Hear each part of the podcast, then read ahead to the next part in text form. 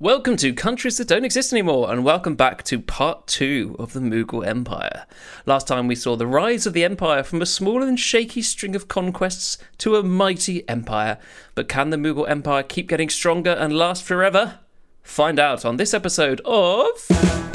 Countries that don't exist anymore. They used to exist but not anymore. Now you know what this podcast is for. It's countries that don't exist anymore. In sixteen fifty-seven, Shah Jahan became ill, which sparked a civil war of succession between his sons. Unfortunately for Shah Jahan, he recovered. Unfortunate because his son Aurangzeb had already triumphed and didn't seem to be willing to give up the victory for dear old dad, so had him imprisoned instead at the fort of Agra until he died in sixteen sixty-six. Kids, eh?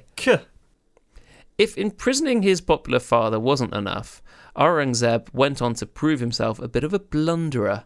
Fancying himself a bona fide orthodox, he then set about putting everybody else's nose out of joint. He got rid of court musicians and artists. He refused to sit at the window because he thought it wasn't an Islamic practice. He banned the wearing of gold at court. I mean, it's hardly Nuremberg, is it? What, no gold? Do, does the world need any more salt bays? Or any salt bays at all? No one needs salt bays. No one. But he also started taxing non-Muslims. Okay, big deal. Didn't didn't he realise that most of his subjects weren't Muslim?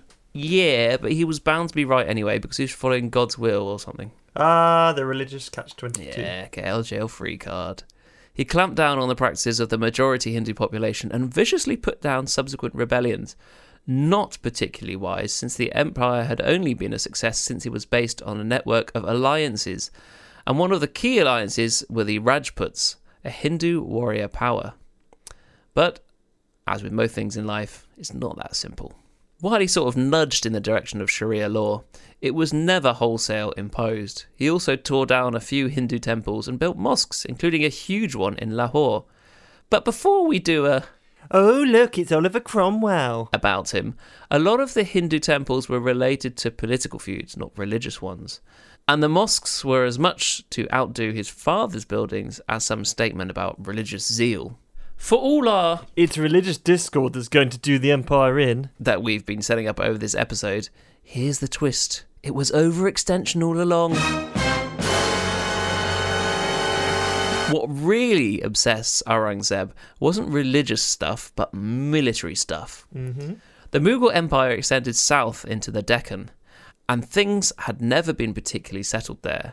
And the question for any ruler of a place that doesn't much want to be ruled by you is, how much do you want to push it? So making the inevitable comparison with, guess what it said? The Roman Empire? The Roman Empire. Oh! Everybody wants to be the Roman Empire! This is like Parthia. At the very height of its powers, Trajan extended the empire into Parthia, but Parthia was a place where the locals really didn't take too kindly to the Roman Empire, so much so that his successor Hadrian took the sound decision to move the borders right back. Yeah, it wasn't a popular move at the time, but it did save the Romans a ton of blood and treasure that they sorely needed to defend their many, many borders elsewhere. But rather stubbornly, Aurangzeb didn't do something similar. He obsessed about the problem of the Deccan. Rather than stopping to smell the roses, saying you can't win them all, and generally taking some him time, he instead moved his entire court south in sixteen eighty-one so he could give his military campaign in the Deccan one hundred percent of his meddling incompetence. The problem for the Mughals was that their approach to military strategy was to steamroll their way through the other armies, throwing money at the problem until it got out of the way. But this didn't work in the Deccan, where they were facing up against the fast-moving hit-and-run cavalry units of the Maratha. According to one Jacobean traveller, the Maratha-like cavalry were naked, starved rascals armed only with lances and longswords two inches wide. But who were brilliant at surprising and ransacking. They were the ultimate guerrilla fighters, carefully picking key economic targets like warehouses, ports and palaces in a conscious effort to try and destroy the Mughal economy. They were so successful that their leader Shivaji was appointed as Hindu emperor, or Sharamadjapada. Ed? God, don't ask me, mate. Hmm. And the reincarnation of Vishnu, no less. Aurangzeb was less impressed, calling him a mountain rat. When they caught Shivaji's son, Sambhaji, they made him wear a stupid hat and ride around on a camel. Doesn't sound too bad. It doesn't sound too bad, does it, Ed? But then they brutally tortured him for a week, put nails into his eyes, cut out his tongue, and flayed his skin off with tiger claws before finally putting him to death. Then they threw his body to the dogs and stuffed his head with straw before mounting it onto the Delhi gate. Oh, that's the bad that's bit. That's the bad bit. Mm. And with the court relocating to the south, rebellions in the north became all the more powerful. By the time of Aurangzeb's death in seventeen oh seven, the massive Mughal Empire, which at this time was at its height, was losing money fast, trying to put out fires throughout its sprawling land. The Mughals had been at their most stable when their nobility were in the pay of the court, and all power flowed downhill from the emperor. But in the face of an imperial centre that couldn't foot the bill and local unrest, nobles were becoming increasingly independent. Meanwhile, there was a peasant rebellion among Sikhs of the Punjab, and banditry across the land was endemic. Even Aurangzeb's son, Prince Akbar, raised the flag of rebellion against his father. On his deathbed, Aurangzeb acknowledged his failure. I have not been the guardian and protector of the empire. The past is gone and there is no hope for the future. The whole imperial army is like me, bewildered, perturbed, separated from God, quaking like quicksilver. I fear my punishment. I think he's having one of his bad days, Phil. Good days and bad yeah. days. And after him, things went downhill further, believe it or not. Mm. Rebellions grew in strength. Weak and powerless emperors were too busy stabbing each other in the eyes, strangling each other's mothers, or pushing each other's fathers off precipices whilst on their elephants.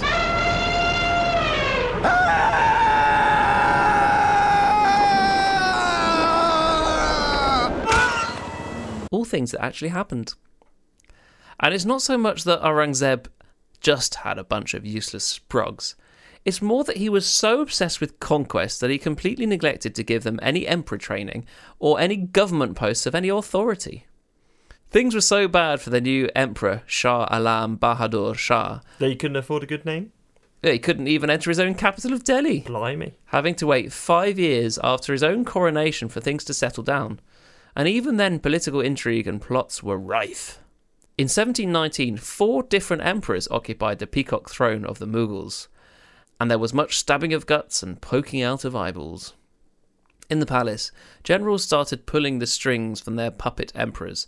The myth of the all-powerful Mughal Shah was well and truly over. In response to weaknesses in the middle, local governors of the empire started ruling their own backyards.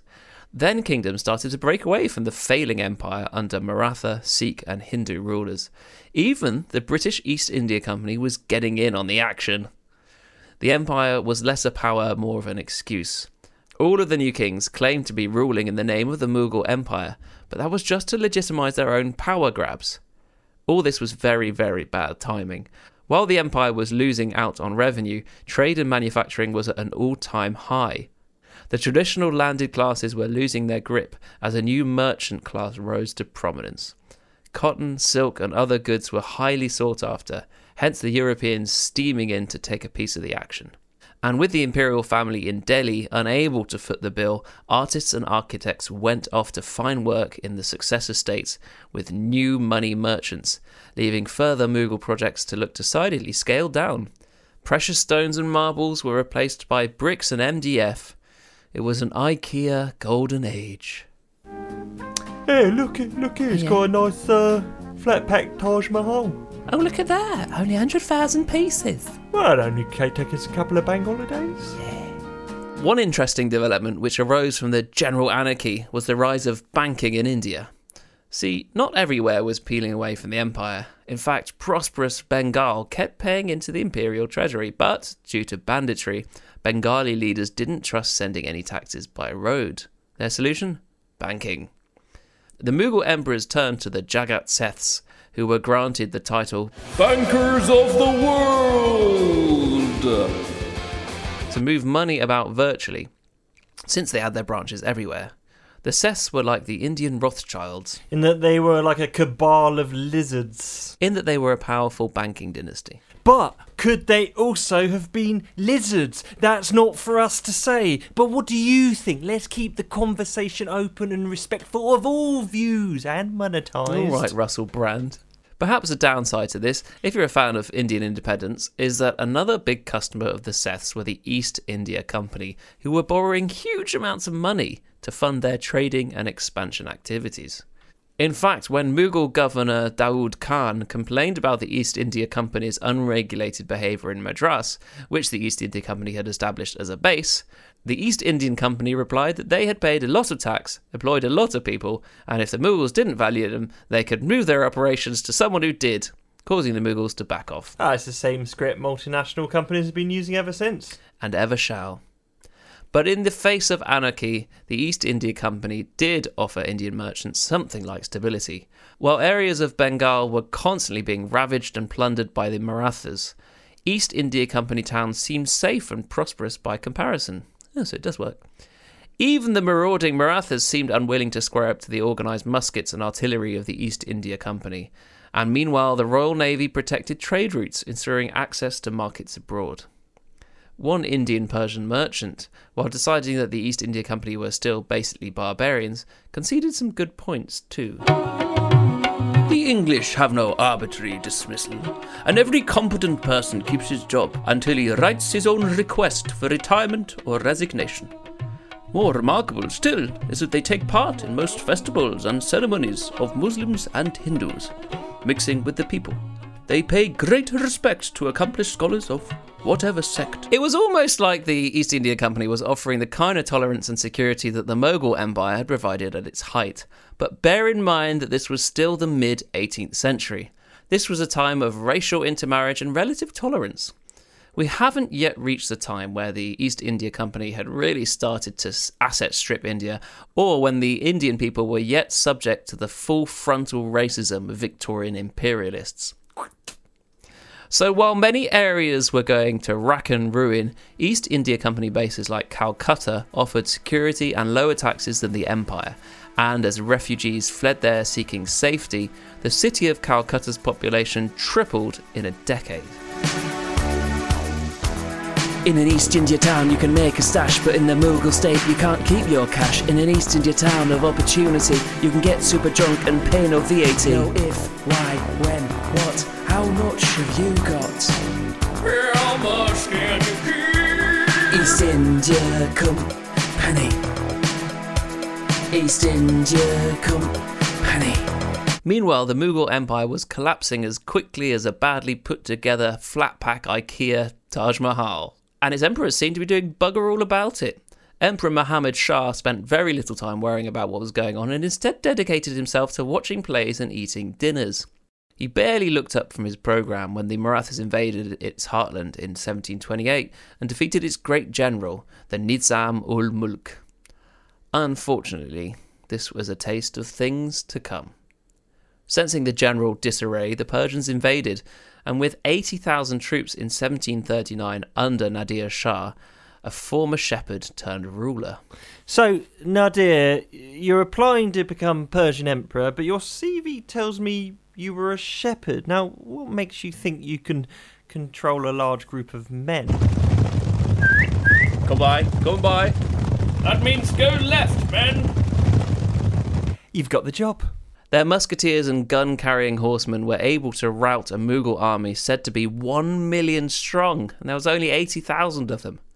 The crowning humiliation was when Nadir Shah captured the dinner-loving Muhammad Shah by inviting him to dinner and then just didn't let him go. Well, thank you for inviting me to dinner, Nadir. Uh, tell me, what are we finishing with this evening? Mm, prison for you. Oh, what did you say? Oh, I said tiramisu. Hmm. Don't worry, you'll get your just desserts. Yummy! Delhi was plundered and its people were massacred. The Nizam-ul-Mulk asked Nadir Shah to stop the carnage, which he agreed to, but with the proviso that he was paid one billion rupees, the equivalent of thirteen billion pounds. So the Nizam basically did the looting of his own people, systematically stripping the empire of three hundred years of accumulated wealth. Bugger. And once the Nadir Shah had sort of conquered everything and extracted all the wealth, he went home, since he had no interest in ruling the place. he was actually only after a war chest to fight his real enemies, the Ottomans and the Russians. So he loaded up his treasure wagons with all his loot, including the world's biggest diamonds and the actual peacock throne, and off he went. And after the dust had settled, Muhammad Shah was allowed to go back to ruling. But ruling exactly what? A contemporary poet wrote, "Nobles are reduced to the status of grass-cutters. Palace dwellers do not possess even ruins to give them shelter." Traditionalists blamed all this woe on decadence, as usual, conveniently ignoring that much of the damage of the empire had been done under the most orthodox emperors. Yeah, get out of that one. Muhammad Shah's answer to all this was to ignore everything and continue pleasure-seeking, although that was difficult without a comfortable seat. He didn't even have the ancestral peacock throne to sit on anymore. Still, he didn't let that bother him and spent his days hunting and enjoying his gardens. Everybody seems to think I'm lazy. I don't mind. Gardens amaze me. They invade our empire under orders. But I prefer digging borders. Please don't spoil my day. I bought a spade and after all I'm only weeding. Outside activities were probably his best bet, since almost everybody stopped sending money back to Delhi and the Mughal state was now properly bankrupt. And since there was no money, they couldn't afford an army. You can't have an empire without an army. Stands to reason. And then the Afghans invaded on four occasions starting in the seventeen fifties. But bad times for the centre often means good times for the periphery. The Maratha, the Rohilla Afghans, the Sikhs of the Punjab, the Jats of Deeg and the Barapur all carved out independent states from the empire. Jaipur, Jodhpur, Udaipur and Rajput no longer had to pay and could now feather their own nests. Culture and creativity sprung up in all those regions. Dark Age or Renaissance? I guess it depends on where you're standing. And now on I T V Lunchtime, it's time for Dark Age or Renaissance with Bob Holness. Welcome to Dark Age or Renaissance. So, Kirsty from Streatham, yeah. Is it Dark Age or Renaissance? What? Um... Guys, I think we might need to rethink this tea time format. But it wasn't other Indian rulers who filled the power vacuum left by the failing Mughal Empire. No, it was two European trading companies, the East India Company and the French Compagnie des Indes, because French people don't use consonants ever. Yeah, they're not into it at all. The British East India Company... That's who, more like it. Yeah, the British East India Company... who for years had to mind their step and keep their heads down, had seen how easily the Persians had defeated the Moguls and thought, yeah, we'll have a bit of that. Governor Thomas Saunders of Madras reckoned that any European nation with a tolerable force may overrun the whole country. But why did he think that? Well, he had seen it firsthand at the Battle of Adyar in seventeen forty-six. During one of Britain and France's almost constant wars, the French had taken Madras with some well-drilled African colonial troops. Since Madras was technically on their land, the Mughals decided to steam in with ten thousand troops to take it back. But despite outnumbering the French ten to one, the Mughals were beaten back.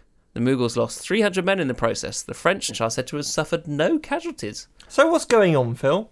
Well, Ed, the answer is probably technology. Oh. Because Europe had been warring interminably, as usual, their technology had come on leaps and bounds. Half a century before, the Mughals would have been facing an army equipped with pikes. Now they had flintlock muskets and were trained to produce a barrage of continuous fire with field artillery to back them up. Even when the Nizam-ul-Mulk died, his sons fought over his inheritance using French mercenaries and French arms. And French guns. And a weak and fragmented India found its lands piece by piece being swallowed up by pesky European armies. But let's talk about the East India Company a bit more, why not? At the heart of the East India Company were ambitious rotters like Robert Clive. Who was Robert Clive? Clive was an ambitious young man on the make. Lots of them about in these days. Mm-hmm. The closest thing we have to a school report was what his uncle said of him when he was just seven years old. He is out of all measure addicted to fighting, which gives his temper a fierceness and imperious, so that he flies out upon any trifling occasion. As a teenager, he ran protection rackets in his hometown of Market Drayton. True. Wow. After corruptly frittering away his money on a rotten borough... What is a robber button? Clive entered Parliament, but it didn't last long. Needing cash and fast, he fled to India. This was the calibre of men that the Mughal Empire would have to deal with. Robert Clive came sailing into a situation not of his making, but the opportunist, he was keen to take advantage of it. Bengal was then being ruled by the Mughal Nawab, or governor, Alivardi Khan, who'd been brought to power thanks to the backing of the Jagat Seths. His domains included the East India Company hub of Calcutta, and Khan generally didn't seem bothered by their presence. He said, "The Europeans are like a hive of bees whose honey you might reap benefit, but if you disturb their hive, they might sting you to death." During the various Anglo-French wars that were raging as ever, the English took the opportunity to rebuild the fortifications of Calcutta, but crucially without the permission of the Nawab. When told to tear down the fortifications, the British told Alivardi Khan that "We have to defend ourselves against the French, and they started it anyway, and we've been here for like one hundred years, and we've never missed rent once, so I don't even know what you're having a go at us for, because that's actually well rude." Alivardi Khan advised his nephew Siraj, who was also his heir, to base his rule on agreement and obedience, with only decline and regret stemming from a path of quarrel and hostility. Unfortunately, Alivardi Khan died in seventeen fifty-six, and his famously difficult nephew Siraj seemed intent on the quarrel and hostility path.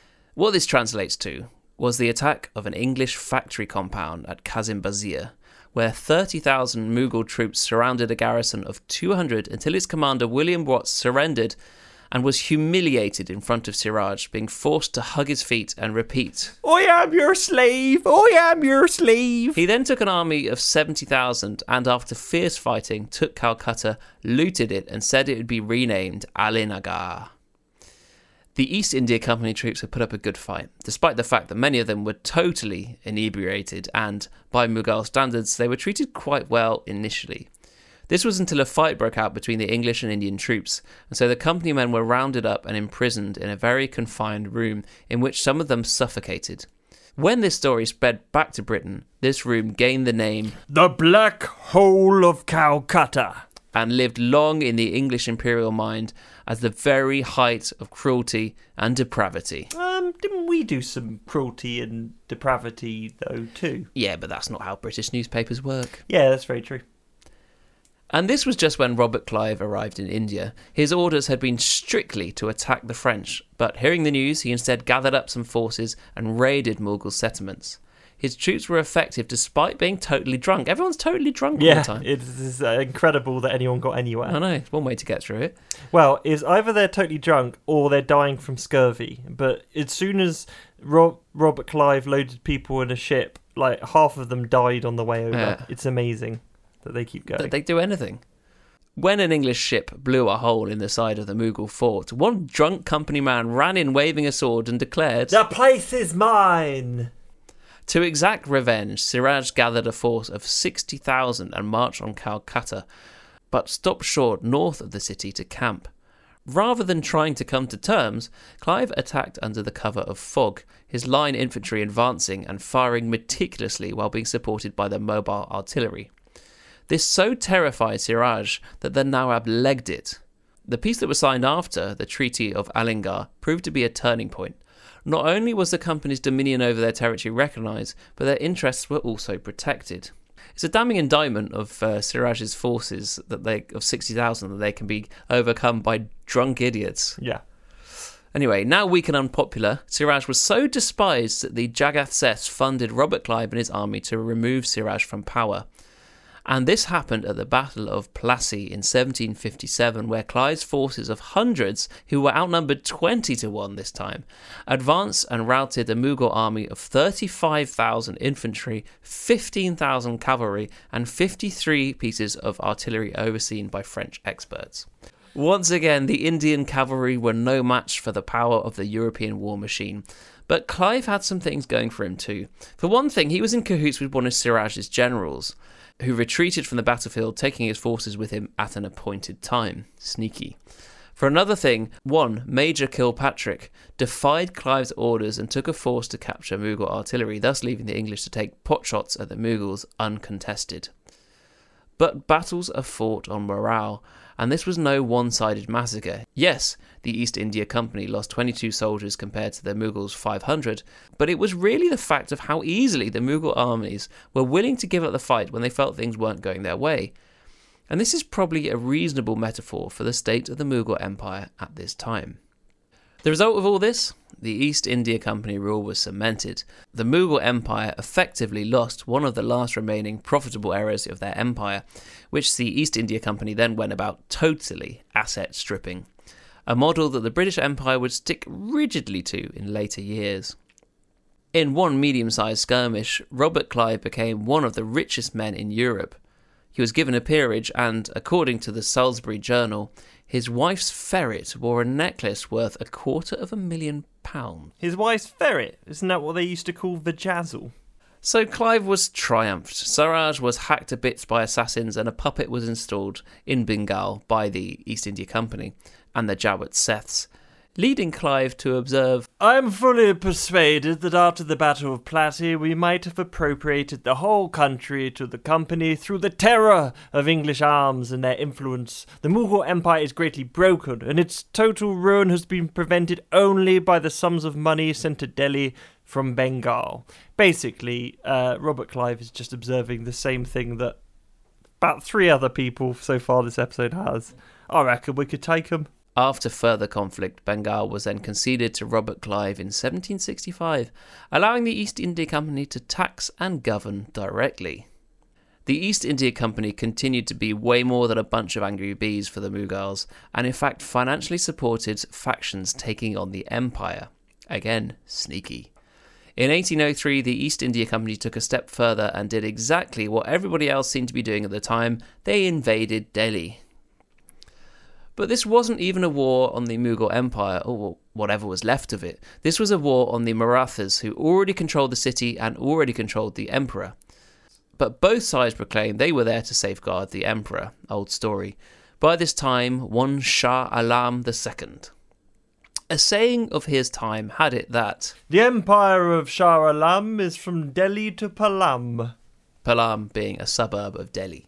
In the same way, Countries That Don't Exist Anymore is one of London's best podcasts, between Streatham and Streatham Hill. It certainly is.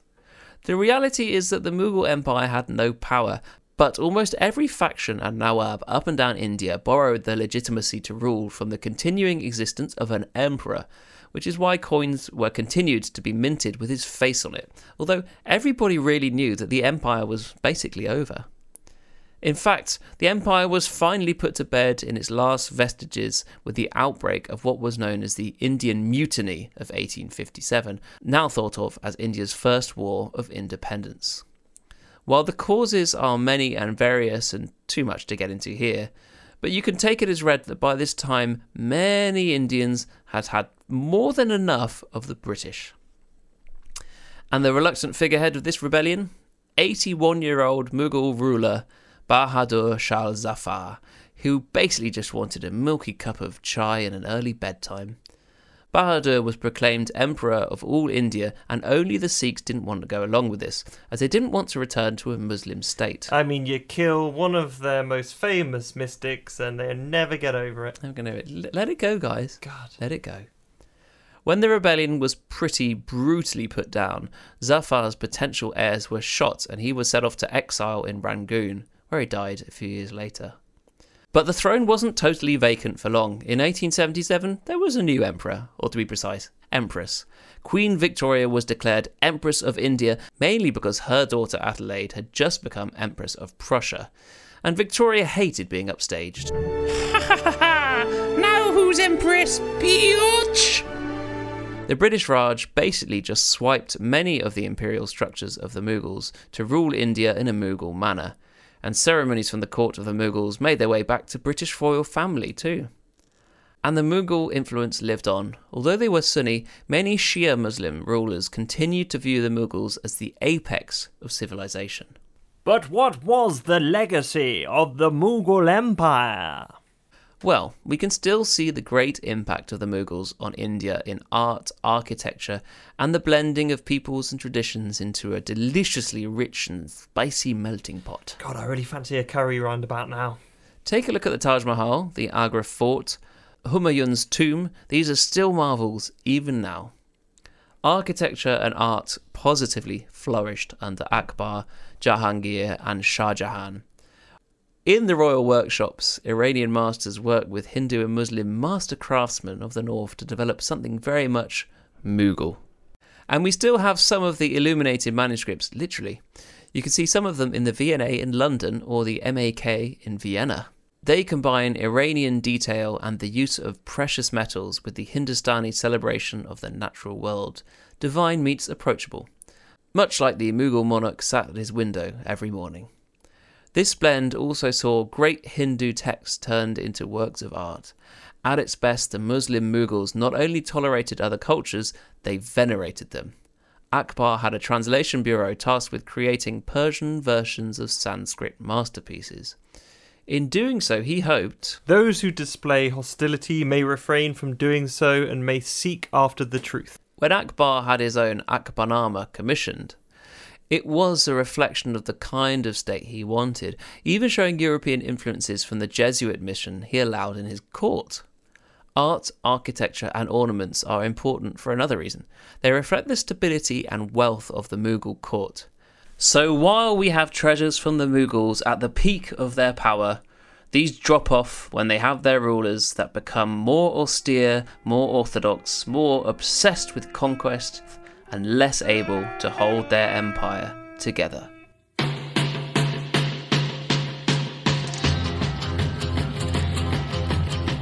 I see an empire and I want it painted gold. Illuminated manuscripts can never be too bold. I see the girls walk by, my parrot makes a point. It's not easy keeping quiet when your beak's out of joint. No more will my new mosques be built simple or small. Let's make the Taj Mahal to justify my rule. Maybe we won't fade away and be lost to history. Celebrate the Mughal might, not East India Company. I wanna see it painted, painted gold is bling. Terry's all gold, Abba's greatest hits, gold. Always believe in yourself, gold. Thank you, listeners, for tuning into this two-parter on the almighty Mughal Empire. Next time, we're delighted to be joined by author and fellow podcaster Anirudh Kanasetti, and he's going to be talking to us about something we barely covered in this episode, but a very fascinating part of Indian history, the Deccan. So join us all next time on... Countries that don't exist anymore. They used to exist, but not anymore. Now you know what this podcast is for. It's countries that don't exist.